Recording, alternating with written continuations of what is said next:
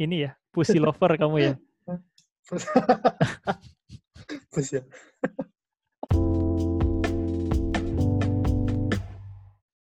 Oke, say hello sama mungkin dalam cerita.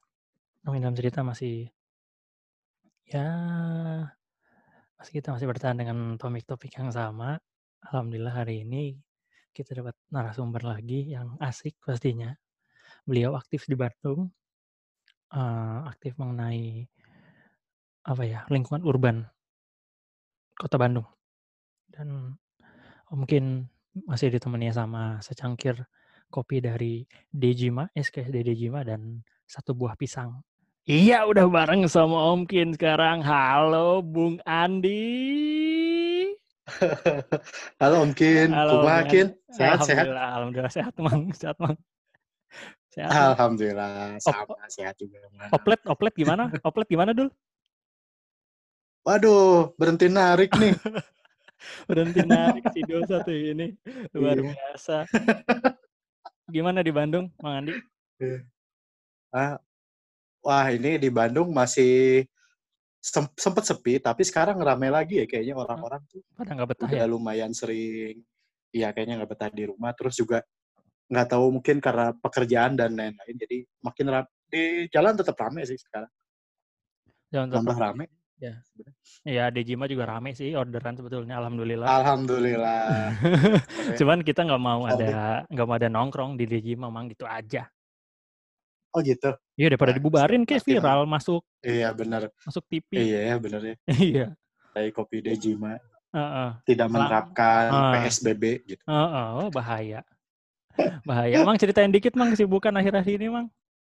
Background Mang Andi Eh, sendiri. kesibukan eh background kalau background sebenarnya saya eh pekerjaan saya di NGO ya biasa bekerja di NGO sebagai eh, peneliti kemudian juga eh, fasilitator trainer sama pengembangan program dan monitoring evaluasi sih di Oke. area situ dan Area sekarang itu.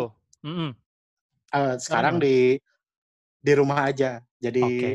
Eh, statusnya pengangguran dulu sekarang Sementara ya, mudah-mudahan mudah-mudahan nggak nggak Sementara, lama amin. emang Iya. ya. ya pengangguran sementara Pengangguran sementara. Nah, ini ini ini buat buat pendengar Om Kin nih. Mang Andi juga Mang Andi juga dia podcaster juga nih ternyata nih. Nggak diceritain nih podcasternya nih. wah Nama pod gampang kalau kita ini.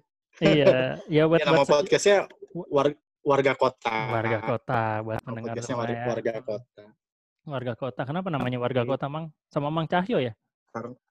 Sama Mang Cahyo ya Mm-mm. jadi kita ingin menghimpun isu-isu seputar perkotaan lah jadi eh, dikasih nama warga kota kenapa nggak warga urban Oke. nanti disangka eh, cloningannya salah satu radio urban Oke, oke. Jadi kita lebih nyaman menyebut diri sebagai warga lah. Jadi Oke. kalau nyebut diri sebagai warga, kalau kita nggak produksi podcast secara produktif kayak Om Kin ini, kita aman gitu. Aman, aman. Jadi jadi aman. Oh ini wa- warga pemalas ya. Udah warga pemalas. Nah, Mang, awal-awal awal-awal Mang Andi, awal-awal kita kedatangan virus pandemi COVID-19 ini, apa sih yang Mang Andi bakal yang Mang Andi pikirin atau apa ya? Mungkin Mang Andi ada ada sedikit bayangan gitu, anjir mun iya eh mun iya bahasa Sunda. Kalau ini Iya. kalau ini eh, menyerang Indonesia gitu khususnya Bandung gitu. Apa ketakutan Iya. Mang Andi gitu? Apa yang apa ya apa ya ya apa bayangan lah gitu atau op- opini Mang Andi lah Iya, Itu. oke. It- Ya, makasih. Jadi eh, mungkin ini kaitannya juga dengan wae basic saya. Iya Asa ngobrol sama pemerintah ya, Om, pasti mau amin lah orang-orang jadi pemerintah interupsi interupsi Oh iya, amin. Iya. ya jadi ini berkaitan sama background eh, saya juga ya di kesehatan masyarakat. Kebetulan juga eh, waktu itu konsentrasi saya di studinya di epidemiologi. Jadi pas eh, ada wabah COVID-19 ini di pertama di Wuhan bahkan waktu itu itu saya sama ada beberapa teman di kajian itu udah mulai bikin satu diskusi lah istilahnya. Ini pertama yang dibahas ini mungkin nggak masuk Indonesia gitu. Waktu itu kan udah masuk beberapa negara tetangga kita lah di, di ASEAN. Tapi tetap Iya, di Indonesia Singapura ya? belum Singapura, ah, Malai eh Singapura ya? eh, Malaysia, Malaysia Hmm. juga.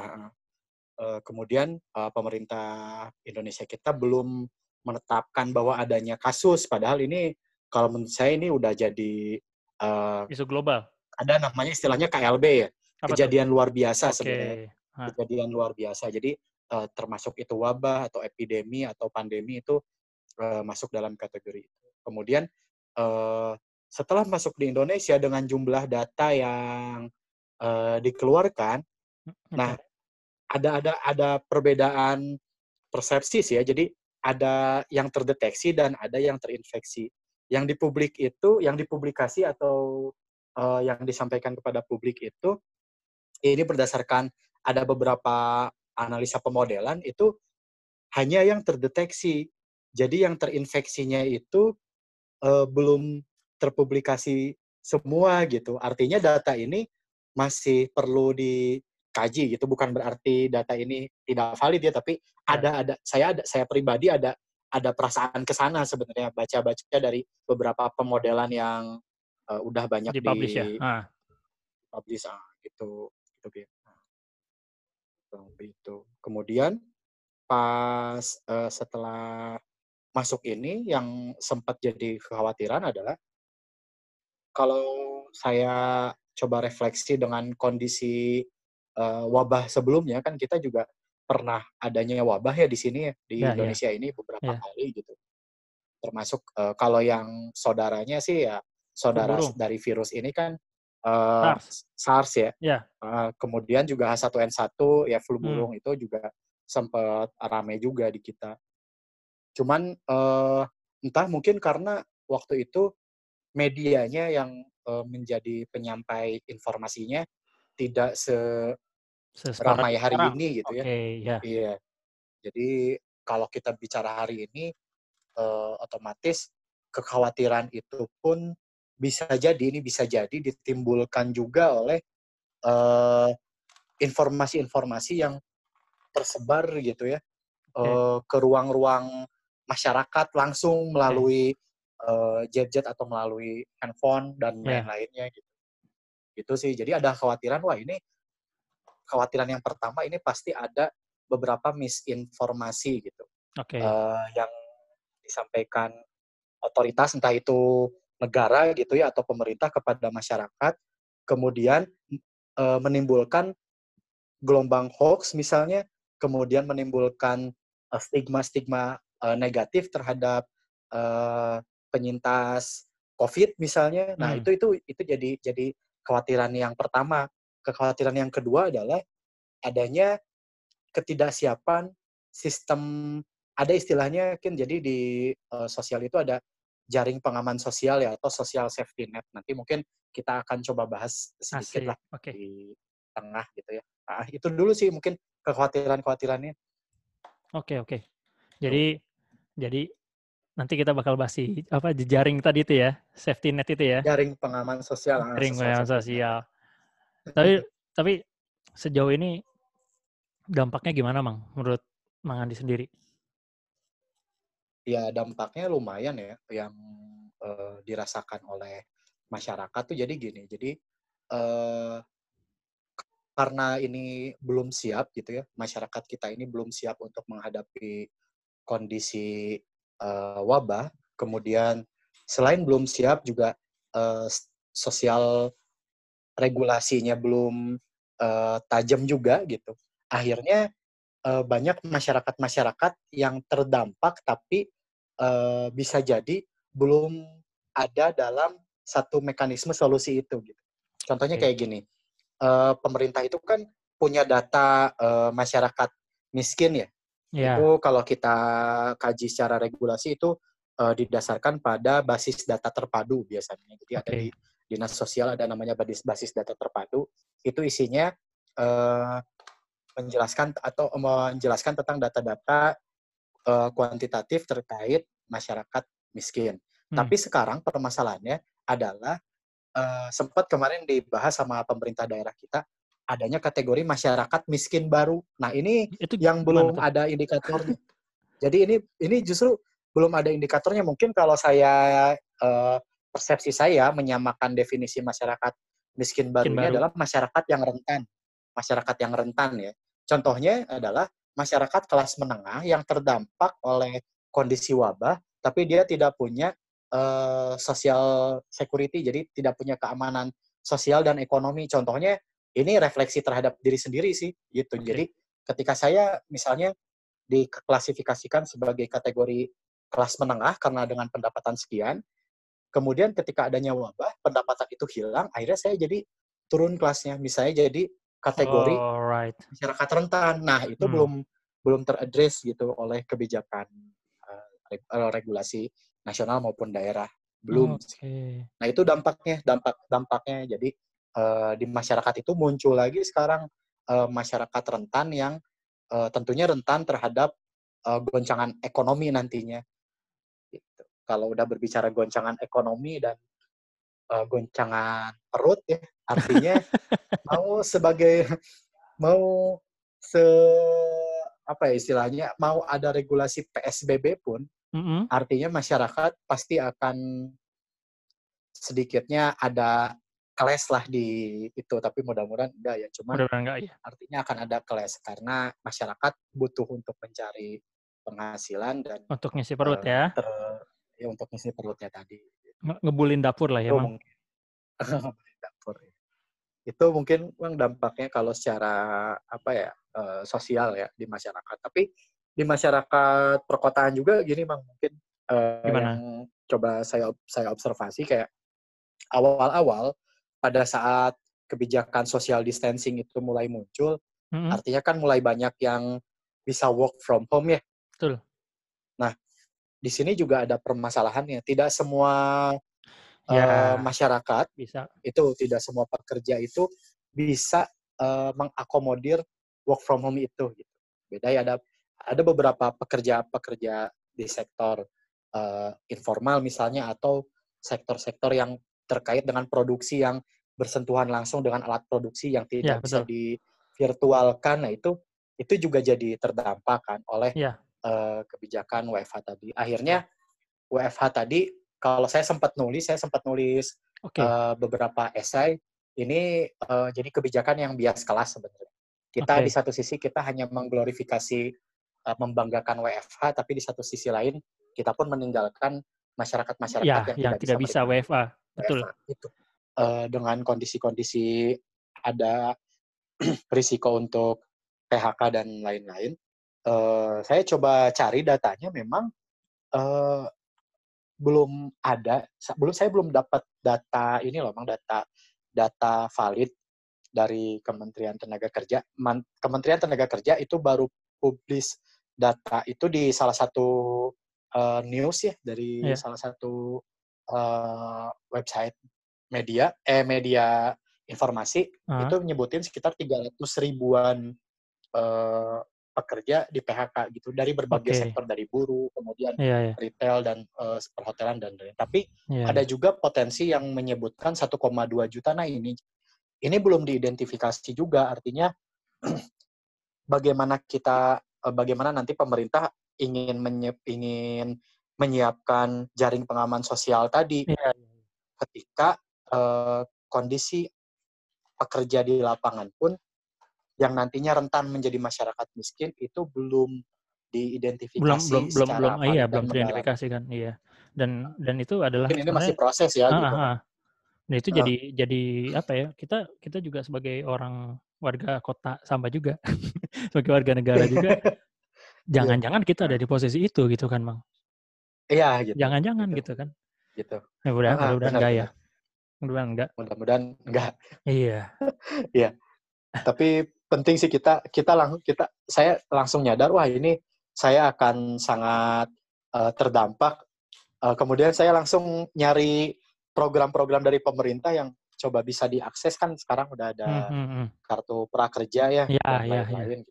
terkait eh, program-program sosialnya itu sebenarnya udah udah ada beberapa masalah nanti sebenarnya eh, apakah itu dapat mencakup semua lapisan masyarakat itu mungkin eh, diskusinya agak panjang kajiannya sebenarnya.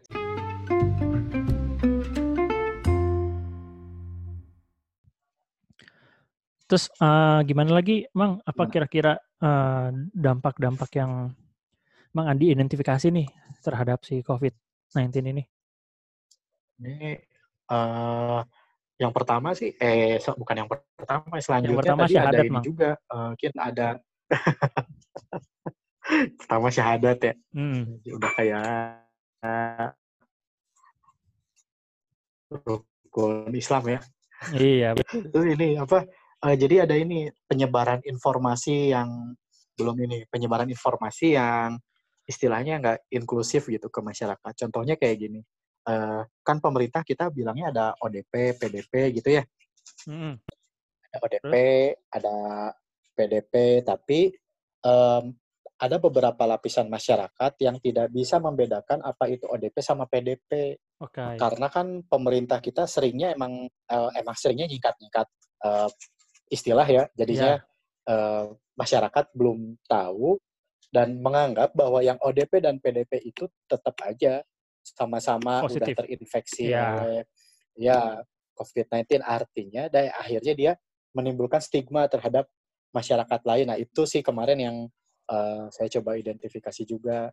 Jadi, Oke. eee, padahal dia masih ODP gitu, tapi, eee, masyarakat atau tetangganya dia, Mengiranya mencurigai ya? bahwa ODP itu Heeh. tetap aja heeh, gitu. Nah, ini ada penyebaran informasi juga yang, eee, yang bias sih. Karena kan, eee, kebanyakan informasi kita sekarang kan, eee, frekuensinya sering banget ya kita ke, eee, handphone gitu. Sedangkan Ya. ada beberapa masyarakat mungkin yang Tidak frekuensi mmm, untuk, buka eee, handphone-nya megang ya? handphone-nya itu dia lebih jarang gitu ya, heeh. Nah, Iya. itu juga, eee, yang yang yang menarik untuk disimak. Nah, tapi ada juga yang positifnya sih, mungkin jadi, eee, upaya-upaya kolektif dari kita, dari warga gitu, untuk warga itu jalan gitu, itu sangat kerasa sekali sih. Mungkin Oke. ngerasain juga kan ya, kayak misalnya Iya iya. banyak, masyarakat-masyarakat berinisiatif untuk, eee, membuka donasi ya, Donasi, betul donasi betul. publik untuk APD, Betul betul. Masker, untuk, ya ya. eee, sembako untuk Sembako, betul betul. terdampak, Betul. untuk, eee, uang atau atau ban bantuan-bantuan lain. Nah, itu pun itu jadi hal menarik yang dikaji bahwa ternyata saat kondisi sekarang justru upaya kolektif yang sebenarnya harus kita jalankan, tidak lagi individualistis gitu.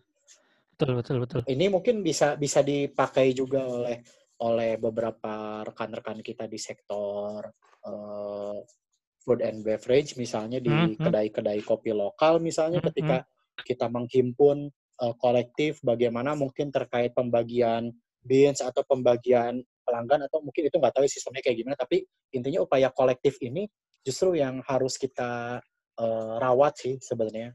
Iya iya iya. Itu sih Kayak kayak kayak sekarang kita lagi, apa ya, perang bareng gitu, Mang, ya. Heeh, gitu. Kita perang bareng, kita senjata senjatanya perang kita siapin bareng. bareng gitu kan. Jangan jangan Heeh. malah perang satu sama lain malah kalau sekarang kan gitu, Mang, ya, intinya Iya. mah ya. Iya. Iya. Nah, Gitu. ini ini juga Terus baru gimana? aja gimana gimana, Ki?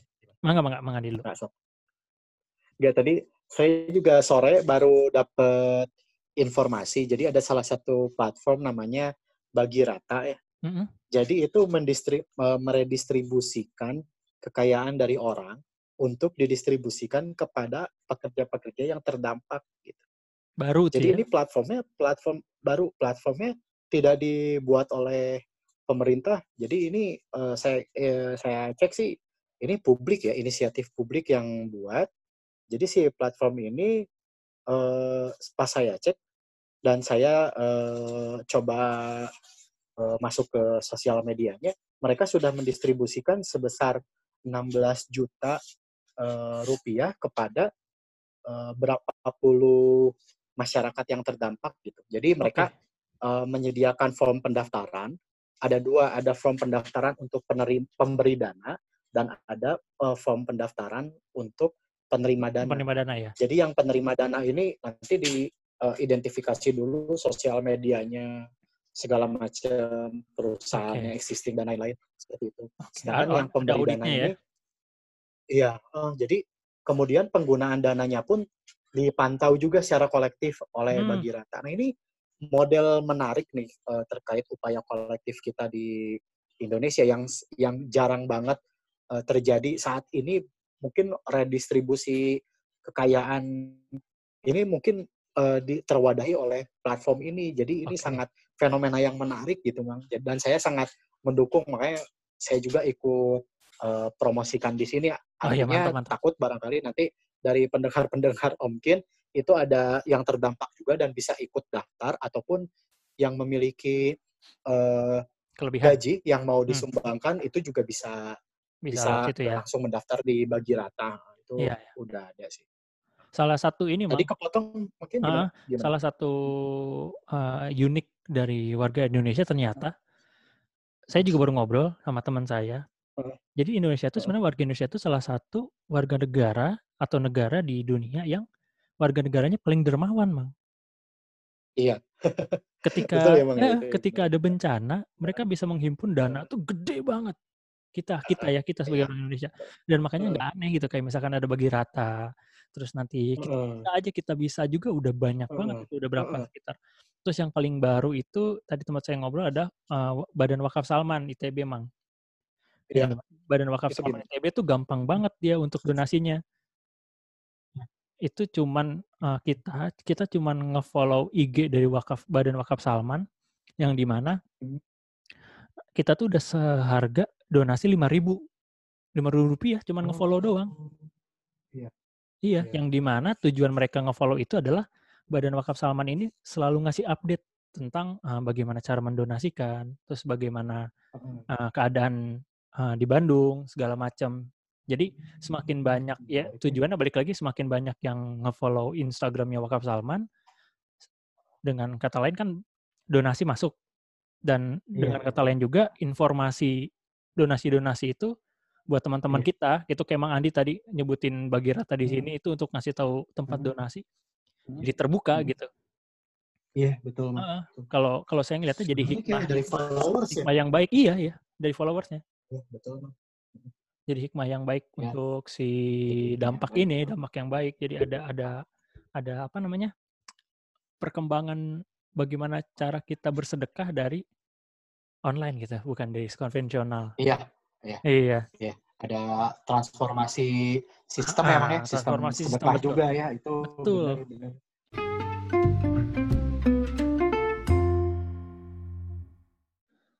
Oke, eee, jadi itu sih yang cukup mengkhawatirkan ya, karena stigma tadi itu juga ada di beberapa penyakit, eee, sebelum ini gitu. Mhm. Di TBC, HIV/AIDS itu HIV. juga ada di dalam konteks daerah itu, eee, selalu ada gitu stigma-stigma seperti itu.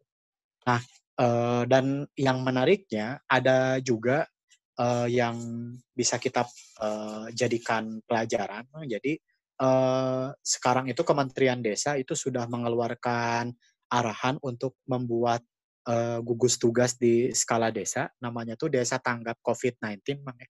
Mhm. Itu kalau dalam konteks desa, itu ada desa, eee, tanggap Covid-19 itu sudah ada keputusan presidennya, sudah ada SK-nya, artinya itu harus dijalankan di level desa ke masyarakat untuk apa, salah satu tujuannya itu untuk memberikan informasi-informasi yang akurat dan juga valid sih.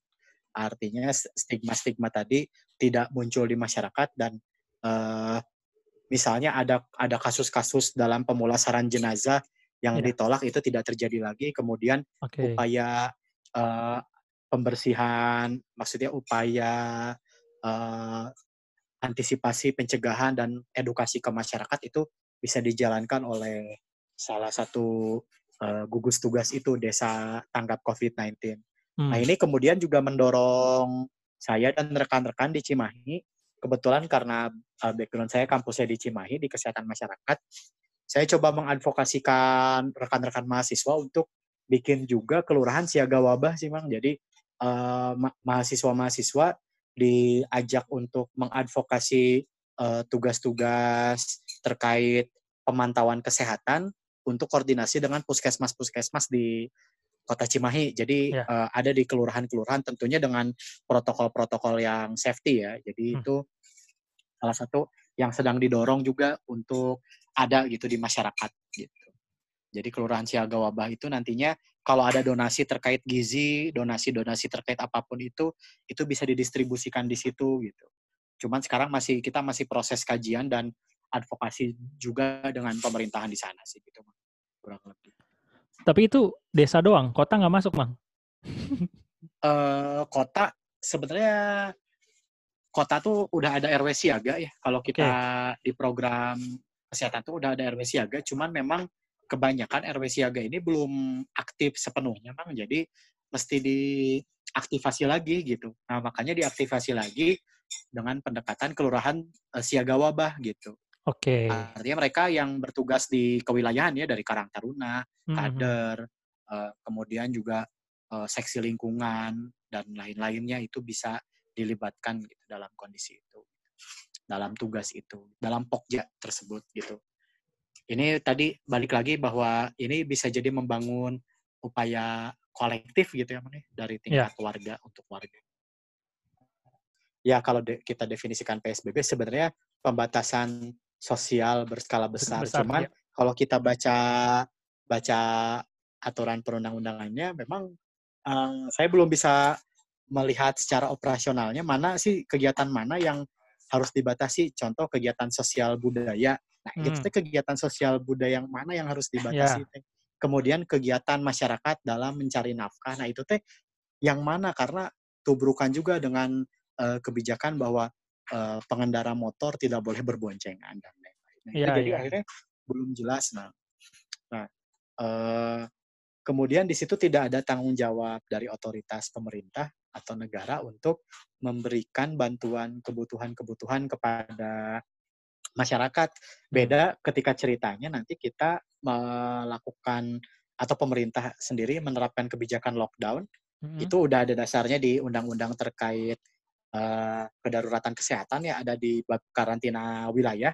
Di karantina wilayah itu eh, masyarakat bahkan sampai hewan ternak dan pertanian pun itu diakomodir kebutuhannya oleh pemerintah. Gitu. Nah ini Hmm, kan mungkin agak dilema juga ya sebenarnya kalau karantina wilayah di satu sisi eh, barangkali anggarannya tidak cukup untuk eh, memberikan eh, basi dasar apa kebutuhan dasar gitu sup- support kebutuhan dasar untuk warga gitu tapi di satu sisi lain eh, butuh juga untuk dikarantina akhirnya mungkin pemerintah eh, mengambil kebijakan pembatasan sosial berskala Skala besar, besar. gitu kalau menurut saya. Ya, balik lagi masih banyak orang-orang yang perlu keluar untuk bekerja, Mang. Iya, jadi emang masyarakat kita tuh Mang, kalau yang saya coba eh, observasi itu masyarakat kita memang eh, lebih takut eh, tidak makan dibandingkan terinfeksi COVID-19 sih. Ada ada Iya, ada idiom lah, ada idiom kayak gitu iya, iya, iya. Ya, tapi nggak bisa nyalahin juga, Mang. Gitu kita serba salah gitu kan. Iya betul, memang memang kita nggak bisa menyalahkan juga sih. Mhm. Mungkin oleh karena itu mungkin pemerintah juga mengeluarkan jaring pengaman sosial tadi gitu ya, social Iya, iya. safety net untuk untuk menja eh, untuk menjaring eh, agar sektor-sektor sosial ekonomi masyarakat ini tidak tidak apa ya tidak kacau juga akhirnya gitu. Nah, Mhm. itu juga sih untungnya ada ya kita bisa berharap dari situlah yang dapat eh, membantu kita gitu sebagai masyarakat gitu yang Nah, terdampak gitu sih Mang. nah itu Heeh. tolong, Mang, Mm-mm. didefinisikan dan diceritakan Heeh. seperti apa yang udah dilakuin Iya. sama pemerintah ini. Jadi eh, yang Si saya jaring tahu pengaman ini itu. karena ja- jaring pengaman sosial ya. Jadi Ah, emang istilahnya ini eh, jaring pengaman sosial. Jadi social safety net ya. Jadi ini masuk dalam konteks eh, social protection yang ada di dalam satu negara gitu. Dan kebetulan eh, yang saya ikuti itu diskusi kemarin dari Kementerian Sosial dan juga Bappenas. Jadi mereka sedang mendiskusikan terkait bagaimana nanti mekanisme JPS ini itu bisa berjalan optimal dan membantu masyarakat yang terdampak. Jadi hmm, eh, kalau saya baca dari program-programnya, memang ada program yang sudah ada sebelumnya, Mang. eh. Sebelum oke. ada wabah ini udah ada programnya, tapi ditingkatkan gitu. Oke. Ditingkatkan, eee, besaran anggarannya. Kemudian ada juga program yang belum ada sebelumnya baru diadakan sekarang. Nah, jadi kalau yang, eee, sudah ada itu perluasan program sembako ya. Jadi, eee, itu salah satu, eee, programnya. Jadi kalau kita pernah tahu, teman-teman pernah tahu mungkin ada, eee, bantuan pangan non tunai BPNT gitu ya. Mhm. Nah sekarang tuh, eee, jadi program pembagian sembako aja istilahnya gitu. Oke. Kemudian ada juga program PKH.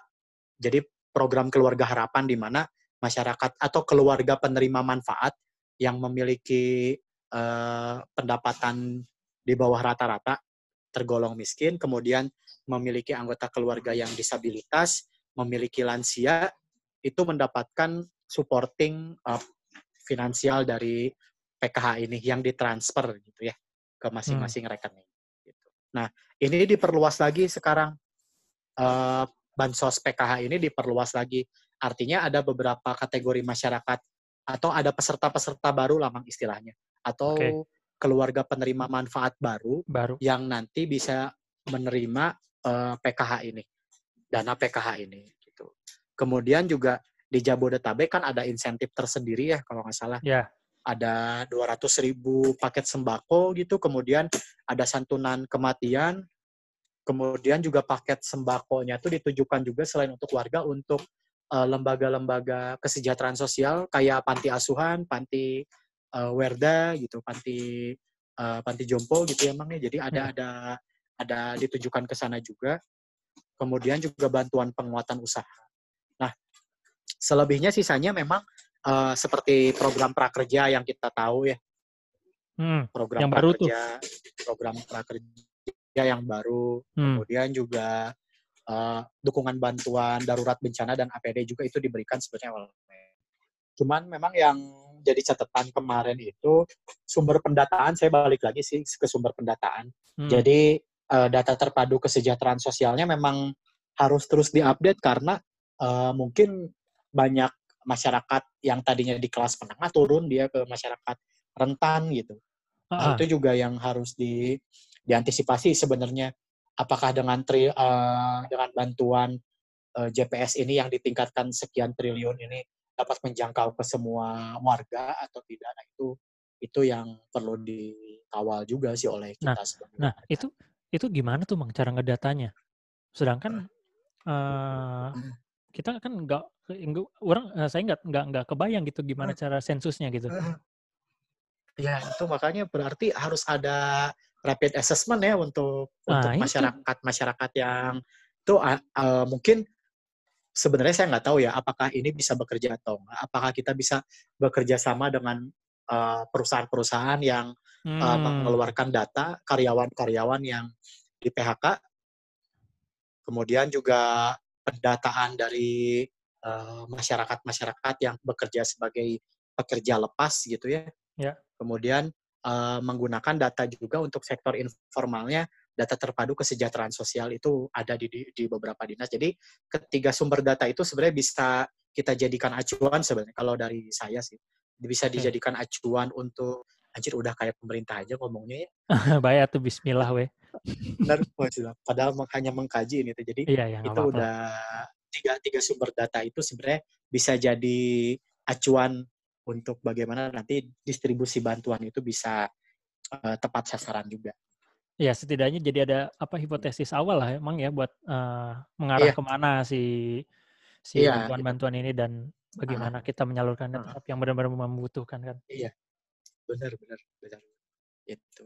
Karena ini Ya. lumayan Hmm. nih di di satu sisi kerja cepet, kerja valid, akurat dan cakupannya luas sekali gitu. Iya Ini iya. pasti butuh kerja keras ya kita doakanlah, eee, unsur-unsur pemerintahan dan rekan-rekan yang membantu di program-program penanganan ini juga bisa tetap diberi kesehatan ya, karena ini kerjanya gila banget kalau menurut saya gitu. Iya iya iya.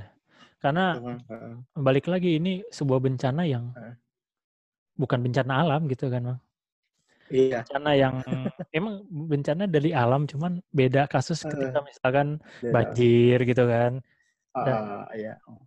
Gitu, menarik sih Mang ini bener-bener apa ya, eee, kalau menurut saya sebagai salah Hmm. satu cobaan yang blessing in disguise kalau kata teman saya. Iya, iya.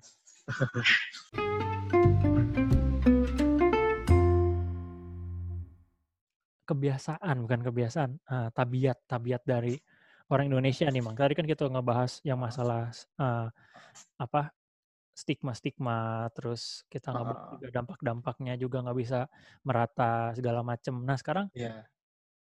apakah warga warga-warga kota ini akan taat tidak ke desa, Heeh. Mang? Akan taat tidak tidak ke desa gitu atau Iya, tidak taat ke desa. untuk menjalankan oh, Iya, tak sulit iya. juga ya karena karena, eee, pertama mungkin warga-warga kota ini kalau, eee, kita lihat beberapa memang ada yang mereka, eee, mobilisasi dari desa ke kota ya, artinya mhm, di kota mem itu untuk mencari sumber Mencari uang, pekerjaan. betul. Ketika ya, pekerjaan ini terdampak oleh COVID-19 dan mereka tidak bisa mencari pekerjaan, akhirnya, eee, mereka lebih memilih untuk Pulang. pulang Mmm. ke desa gitu, untuk mudik. Nah, itu juga kan ada beberapa yang kita simak dari beberapa pemberitaan juga, bahwa kebanyakan memang masyarakat-masyarakat pulang ke desa itu karena mereka di kotanya yang notabene-nya jadi tempat pendidikan, tempat, eee, perkuliahan, tempat bekerja, sudah tidak ada lagi aktivitas seperti itu, jadi mereka, eee, istilahnya mau ngapain lagi di kota. Jadi mending kita mudik lebih aman dari segi makanan, Iya. ekonomi lebih aman gitu dengan Iya keluarga iya. dan lain-lain gitu sih emang ya. Iya. Cuman kan masalahnya sekarang masih banyak yang terjebak, Mang. juga. Iya. Iya, mungkin Nah ya, itu negatif banget ya terjebak, maksudnya ya masih ada yang Iya iya, bekerja lah gitu. bener. Bekerja dan, eee, masih ada yang, eee, dia tidak bekerja, ada juga ya yang tidak bekerja tapi dia terjebak, eee, ya kita bilang terjebak aja di Iya iya antara, iya. eee, pembatasan-pembatasan ini gitu dan, Iya iya. eee, saya harap sih itu juga bisa jadi, eee, dijaring oleh program jaring pengaman sosial ini, oleh JPS ini sehingga, eee, mereka bisa tetap mendapatkan bantuan gitu, bantuan, di satu sisi mereka tidak pulang, tidak punya pekerjaan, dan mereka tetap membutuhkan eh, tetap mendapatkan bantuan gitu. Harusnya. Tapi apakah nggak sedikit aja jawaban singkat, Mang. Gimana, Bang? Apakah gelombang mudik lebaran akan tetap ada, Mang? Kalau kata saya tetap ada, Bang. Oke. Tetap ada. Tetap mudik ya? Tetap mudik.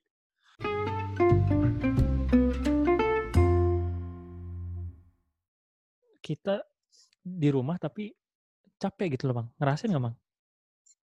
Eee, nah ini sebenarnya ada saya awalnya ngerasa gitu, Vin. Ah. Cuman saya, eee, akhirnya sekarang coba, eee, apa ya, dibilang nge-organize sih enggak juga, cuman lebih dibilang ke nyantai aja sih. Jadi semaunya badan aja, misalnya badan pengen rebahan, ya udahlah rebahan. Mmm. Tapi di satu sisi pengen produktif ampe subuh, ampe begadang, oke gitu. Mhm.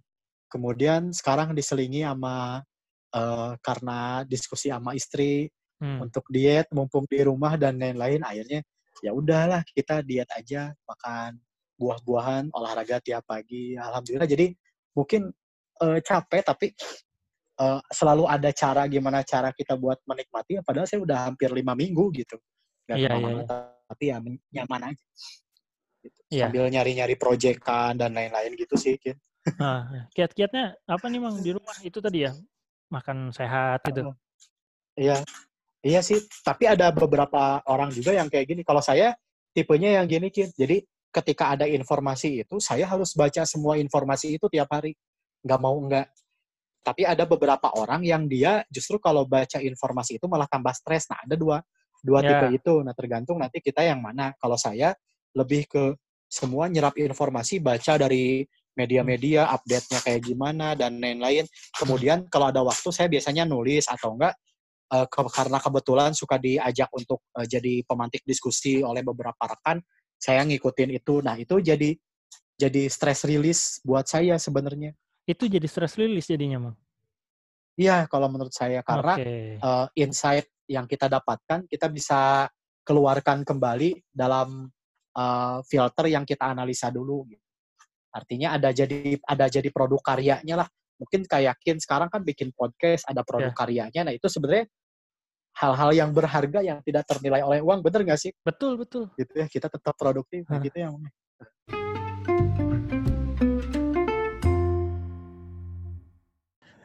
Iya.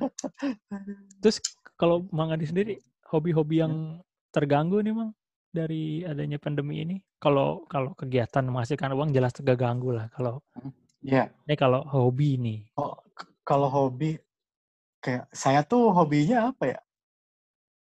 Hobinya bisa dibilang Nyangklong nyangklong. bisa dikerja nyangklong, nyangklong eh, bisa di rumah.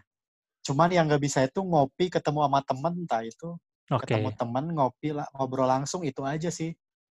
Itu yang Iya. yang nggak bisa yang apa ya? Yang yang kangen makanya kalau misalnya nanti udah bisa keluar bebas gitu, saya mah mau merayakannya dengan minum kopi aja di luar gitu, Oh gitu. ngobrol ketemu teman gitu. Ah, nah nah nah, ini ini menarik nih, Mang, menurut sudut pandang Mang Andi nih. Kalian mau baru ingat. Di Deji mah Misalkan, ngopi. hmm, misalkan, Ya. misalkan nih pandemi ini berakhir ya, Mang. Kira-kira warga kota sendiri akan ini nggak sih kayak pecah bisul terus ada terjadi pergolakan bukan pergolakan namanya apa social explosion yang di mana semua orang bakal keluar Iya. bakal memenuhi tempat-tempat umum Iya.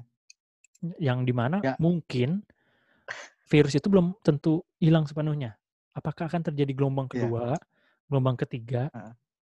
itu gimana mang Iya, kalau pertama nih ya, kok ada dua bahasan. Yang pertama, masyarakat yang keluar itu itu menurut saya pasti ya.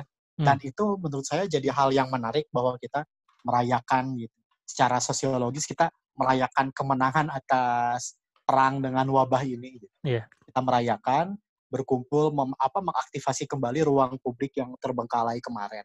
Hmm. Nah, kemudian perkara dia ada gelombang kedua atau ketiga, ini menurut saya dengan tidak berbasis tidak ber apa ya maksudnya memiliki latar belakang klinis dari sudut pandang epidemiologi sebenarnya itu memungkinkan terjadinya gelombang kedua kin. Tapi Hmm. dengan catatan si gelombang kedua ini penyakitnya sudah tidak eh, se eh, mematikan seperti sekarang gitu. Oke. Artinya eh, dari eh, apa angka kemampuan dia menginfeksi, kemampuan dia untuk menimbulkan kematian dan kenim- kema- eh, kemampuan virus tersebut untuk eh, transmisi dari orang ke orang itu kayaknya eh, akan berkurang kemampuan itu karena masyarakat sendiri sudah memiliki kekebalan gitu ya, kekebalan eh, secara kelompok tapi bukan berarti herd immunity juga. Nah, itu sih. Jadi eh, tidak saya kalau saya sendiri gelombang selanjutnya itu mungkin akan muncul tapi eh, ada catatannya bahwa kemampuannya itu turun kemampuan virusnya tuh gitu. Mm-mm. kemampuan virusnya turun atau imunitas kitanya meningkat mang Dua-duanya ya, sorry, Dua-duanya. dua-duanya berarti di satu sisi eh, terjadinya eh, kekebalan nih, kekebalan kelompok apalagi kalau nanti vaksin sudah ada.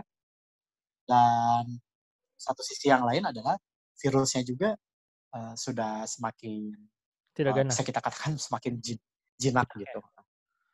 Ya mudah-mudahan emang ya Iya, gitu mah. Mudah-mudahan sih gitu. Cuman tapi untuk Hmm. kira-kira akan jadi bahaya nggak mang itu si social explosion itu?